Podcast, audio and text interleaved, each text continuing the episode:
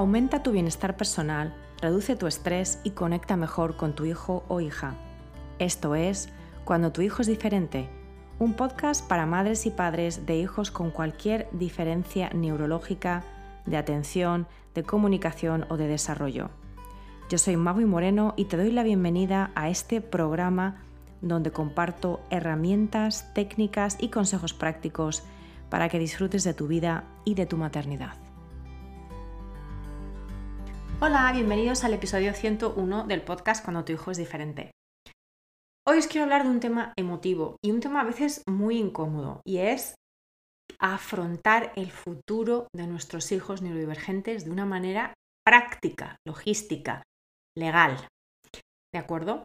En el episodio 22, hace ya más de dos años, os hablé de el exceso de preocupación que nos suele acarrear a los padres de hijos con autismo, con TDAH, con dislexia, con síndrome de Down, con todas estas neurodivergencias, ese exceso de preocupación nos causa ansiedad. Estamos constantemente, en muchos casos, pensando en ese futuro de nuestros hijos, sobre todo sin nosotros, y lo vemos muy negro. Me pasa muy a menudo en mi trabajo de apoyo a madres que vienen madres con angustia, Angustia provocada en gran parte no solo por el presente y por las dificultades presentes, sino sobre todo por el futuro, el futuro de nuestros hijos. Sara, por ejemplo, una de estas madres, me contaba que llevaba pues mucho tiempo pensando en el futuro de su hija, que tiene autismo, y ella me decía, ahora que tiene 13 años, está entrando en la pubertad, pues me planteo cosas como si podrá vivir independientemente o si sabrá manejar sus dineros, qué opciones laborales tendrá, si no sigue estudiando. Pero ella misma me confirmaba, me confesaba de alguna manera que se había dado cuenta de que ni ella, ni su esposo, ni su marido tenían ni siquiera un testamento, ni mucha claridad en realidad sobre qué bienes le podían dejar o, eh, o sobre cómo ir gestionando todo este tema de la independencia económica de la niña cuando eh, se convirtiese en adulta legal. Y también en toda una serie de cuestiones en torno a esa eh, adultez, porque legalmente no siempre es automática a los 18 años, ¿vale? Así que en el episodio de hoy quiero recordar que los niños neurodivergentes son niños, serán jóvenes y serán también adultos neurodivergentes. Este exceso de futuro, esta preocupación que viene del exceso de futuro, esta tendencia a estar constantemente preocupada por un futuro lejano, es muy paradójica, porque rumiamos mucho sobre los aspectos que no dependen solo de nosotros y de nosotras, como si nuestros hijos tendrán amigos, o se casarán, o tendrán hijos propios, o podrán vivir solos e independientes. Porque todo esto no depende solo de nosotros, como sus padres. Y digo que es paradójico porque mientras que nos preocupamos en exceso por cosas que no podemos controlar, sobre la vida de nuestros hijos, al mismo tiempo no hacemos nada por solventar aspectos de su futuro que sí dependen de nosotros ahora, que sí se pueden decidir y establecer en el presente. Y aquí te voy a dar algunos ejemplos tutelaje y defensa de los intereses de los hijos menores de edad, en el caso de que los padres no estén. Consideraciones legales en torno a una posible incapacidad legal de los hijos mayores de edad. Fondos financieros y fiduciarios para los hijos. Testamentos y últimas voluntades. Uso y disfrute de bienes inmuebles. Comunicación sobre cualquiera de estas cuestiones a familiares y personas de confianza. ¿Vale? O sea que fijaros ahí la cantidad de temas. ¿Por qué? ¿Por qué solemos dejar estas cosas para mañana? Un mañana que nunca llega, cuando parece que son tan importantes. Es que lo son. Porque nos confronta con una realidad que nos da miedo. El futuro de nuestros hijos sin nosotros. Recuerda que todas las decisiones son emocionales es obvio que a la mayoría de nosotros no nos encanta que nos recuerden que somos seres finitos y mucho menos aún cuando tenemos nuestros hijos neurodivergentes, eh, bueno, pues sobre los que tenemos un deseo aún más fuerte e instintivo de proteger y de amparar. Y aquí está la ironía, que vivimos como si fuéramos inmortales y nuestros hijos fueran a, ser siempre niños. Pero esto no es así, porque el tiempo pasa para nosotros y para ellos. Nuestros hijos se van haciendo mayores, nosotros también, y no estamos llevando a cabo las acciones para ampararlos legalmente o para gestionar su sustento económico. Y seguimos siendo mortales. Así que, en este episodio, te invito a que reflexiones sobre el coste de no pasar a la acción y a que lo pongas en la balanza con el coste de pasar a la acción. Porque ambos, ambas cosas, pasar a la acción y no pasar a la acción, nos pasan factura, pero de manera diferente. El precio emocional de no solucionar temas legales y administrativos sobre el futuro de nuestros hijos es un precio bajo relativamente hablando. A nivel emocional.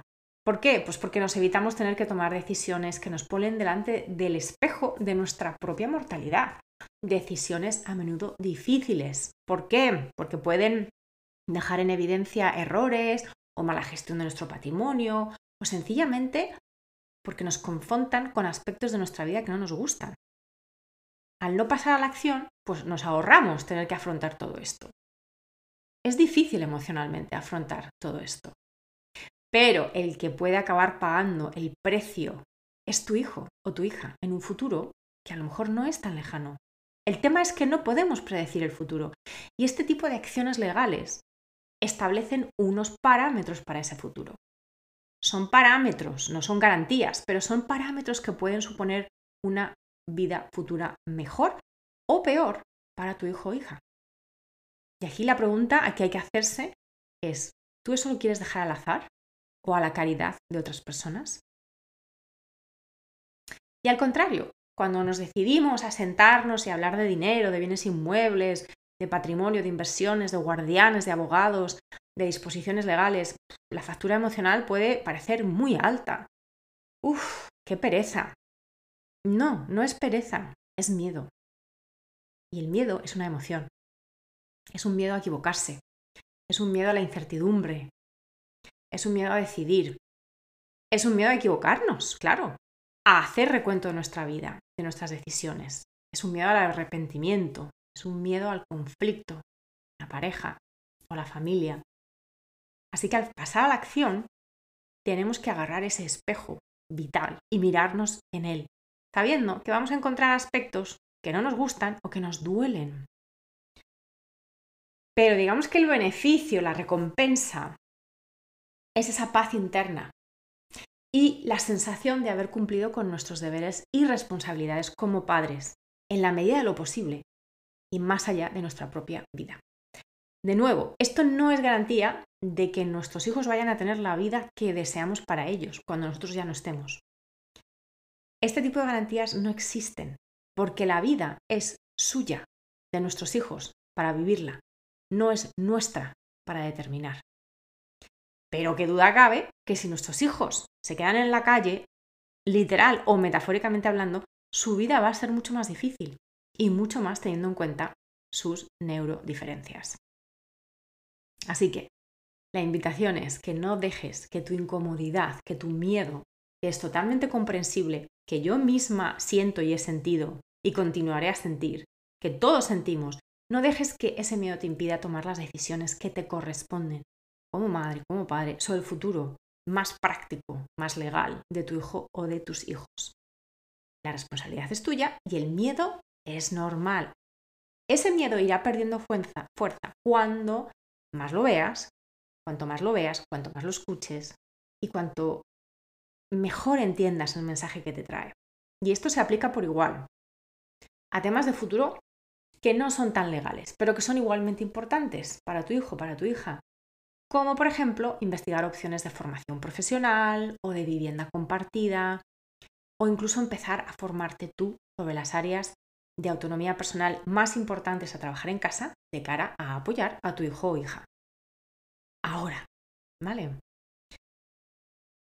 Porque muchas veces pensamos en los temas académicos, en las habilidades sociales, em, pero muchos de nosotros no estamos al tanto del hecho de que las tareas multipasos muy cotidianas, muy sencillas, muy de andar por casa, como el proceso de tener ropa limpia o de tener comida en el frigorífico, este tipo de procesos diarios son mucho más cruciales y a menudo desafiantes para las personas neurodivergentes.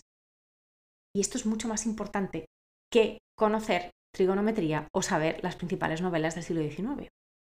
La logística del hogar es un área que a menudo descontamos por no ser lo suficientemente importante, entre comillas, cuando la comparamos con los estudios académicos. Y porque además tampoco nos la, enseñan en el colegio, ¿no? es otra cosa que nos toca a nosotros en casa. Y sin embargo, nadie puede operar de manera autónoma en la vida como adulto si no es capaz de mantener una buena, buena higiene personal y del hogar. Así que volviendo un poquito al ejemplo que daba al principio de este episodio eh, con Sara, cuando hablamos sobre estos miedos, estos miedos que la acechaban detrás de todas esas decisiones que había ido postergando, ella fue consciente de que definitivamente tenía que pasar a la acción. Que al final me comentó que la cosa no había sido para tanto y que ese bloqueo emocional era mayor en realidad que la dificultad o la inconveniencia de realizar estos trámites y que una vez que apreció todo esto, pues las cosas se facilitaron de alguna manera. De nuevo, no quiero decir que esto no sea emocionalmente difícil, pero es totalmente necesario.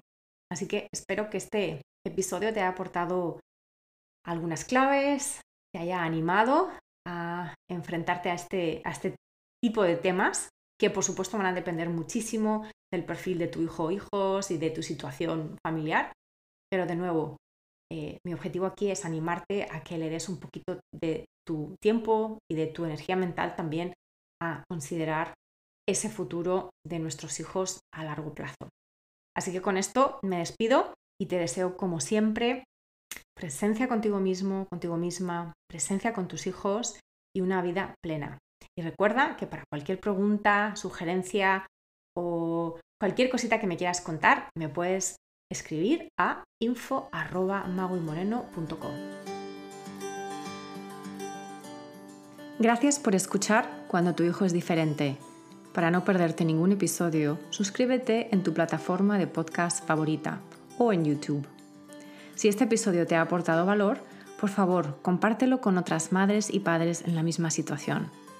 O deja un comentario o una reseña para aumentar la visibilidad de este programa y que pueda llegar a más gente como tú y como yo en busca de apoyo. Si quieres saber más de mí, de mi trabajo y acceder a recursos gratuitos como el kit de primera ayuda, visita mi página web mauimoreno.com.